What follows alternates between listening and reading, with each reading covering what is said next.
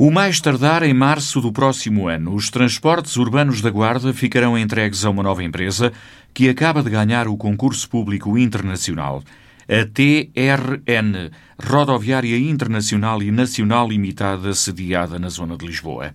1 milhão e 109 mil euros é quanto a autarquia vai pagar pelos cinco anos de contrato. O presidente da Câmara, Carlos Chaves Monteiro, diz que se trata de um valor mais baixo do que o inicialmente previsto no caderno de encargos e também bastante inferior ao que a autarquia teria que pagar no futuro à atual empresa Transdev, que decidiu não participar no concurso. É mais do que paga atualmente, mas de acordo com novas propostas da Transdev, já é menos.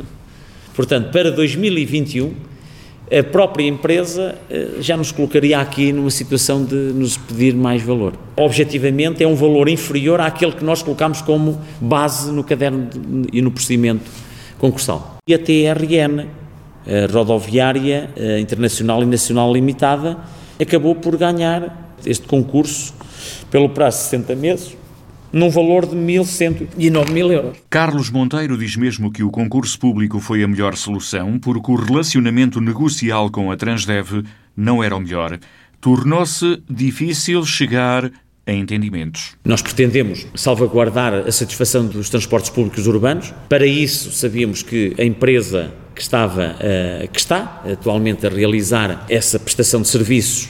o contrato chegou ao fim, temos tido eh, até uma relação algo difícil do ponto de vista daquilo que é a prestação e a contraprestação, o município a pagar e, e a empresa, no fundo, a exigir esse pagamento todos os anos em função de um serviço que não aumenta na sua dimensão, mas ainda assim tem custos que todos os anos têm aumentado. Mas também, independentemente dessa questão, embora tenha a sua pertinência, a Transdev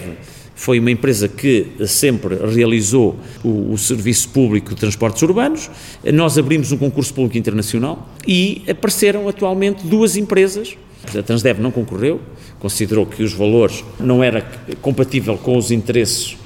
económicos da empresa. Estamos a falar 1 milhão 109 eh, mil mais IVA e nós conseguimos de facto uma proposta ligeiramente abaixo do valor que nós tínhamos previsto para o concurso sendo certo que há empresas que nem sequer concorreram porque esse valor não era o adequado, nós, uh, o valor que estabelecemos era o valor que resultava do conhecimento uh, e, e, dos custos que considerámos adequado e ainda assim com o aporte que nos foi dado pela AMT, Autoridade de Mobilidade Terrestre, que também nos sugeriu que o valor seria uh, adequado para a apresentação eh, do procedimento. O Presidente da Câmara acredita que a rede de transportes urbanos da Guarda vai melhorar substancialmente em vários capítulos. Há alterações nas linhas, nos horários, nos locais de paragem e no próprio parque automóvel com novos autocarros. Fizemos um estudo das necessidades urbanas que obedeceram a um questionário que foi feito nas próprias eh, linhas que já estavam em vigor e houve ajustamentos substanciais naquilo que são as necessidades que nós auscultamos e, portanto, este procedimento já foi organizado e assentou nestas necessidades. Portanto, vai haver alterações nas linhas, eh, deste ponto de vista, naquilo que este operador vai ter que executar para prestar um serviço mais próximo e mais adequado às populações, implica autocarros mais novos, que também alguns que já tenham pouco consumo de combustível uh, fóssil e, e, portanto, apelar já a, novas formas de mobilidade, designadamente a elétrica, e em alguns eixos que ampliamos, com certeza que haverá, uh, portanto, mais necessidade de transporte, porque a rede ganhou mais dimensão. E por outro, também é verdade que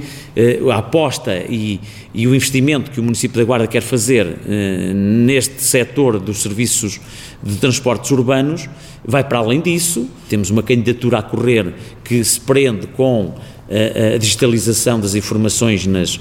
nas, nas, estações, nas paragens de autocarros. E tudo isto foi pensado num processo mais amplo, diz Carlos Monteiro, o projeto de mobilidade urbana da Guarda. Quero apresentar também, logo que possível, esse projeto de mobilidade urbana, onde, eh, de facto, o sistema de transportes urbanos que estiver a funcionar no município é determinante também para definir essa estratégia futura de mobilidade urbana. Portanto, eh, não, não fechamos aqui eh, o ciclo da mobilidade na Guarda. Abrimos, é a partir daqui, um novo ciclo de mobilidade urbana, onde os transportes urbanos são um eixo estruturante para aproximar e para satisfazer de forma mais adequada aquilo que são as necessidades da população, mas tornar também a cidade eh, mais adequada Uh, pese embora uh, o seu relevo acidentado e permita aproximar zonas altas de zonas baixas com uh, investimentos que nós no futuro queremos realizar,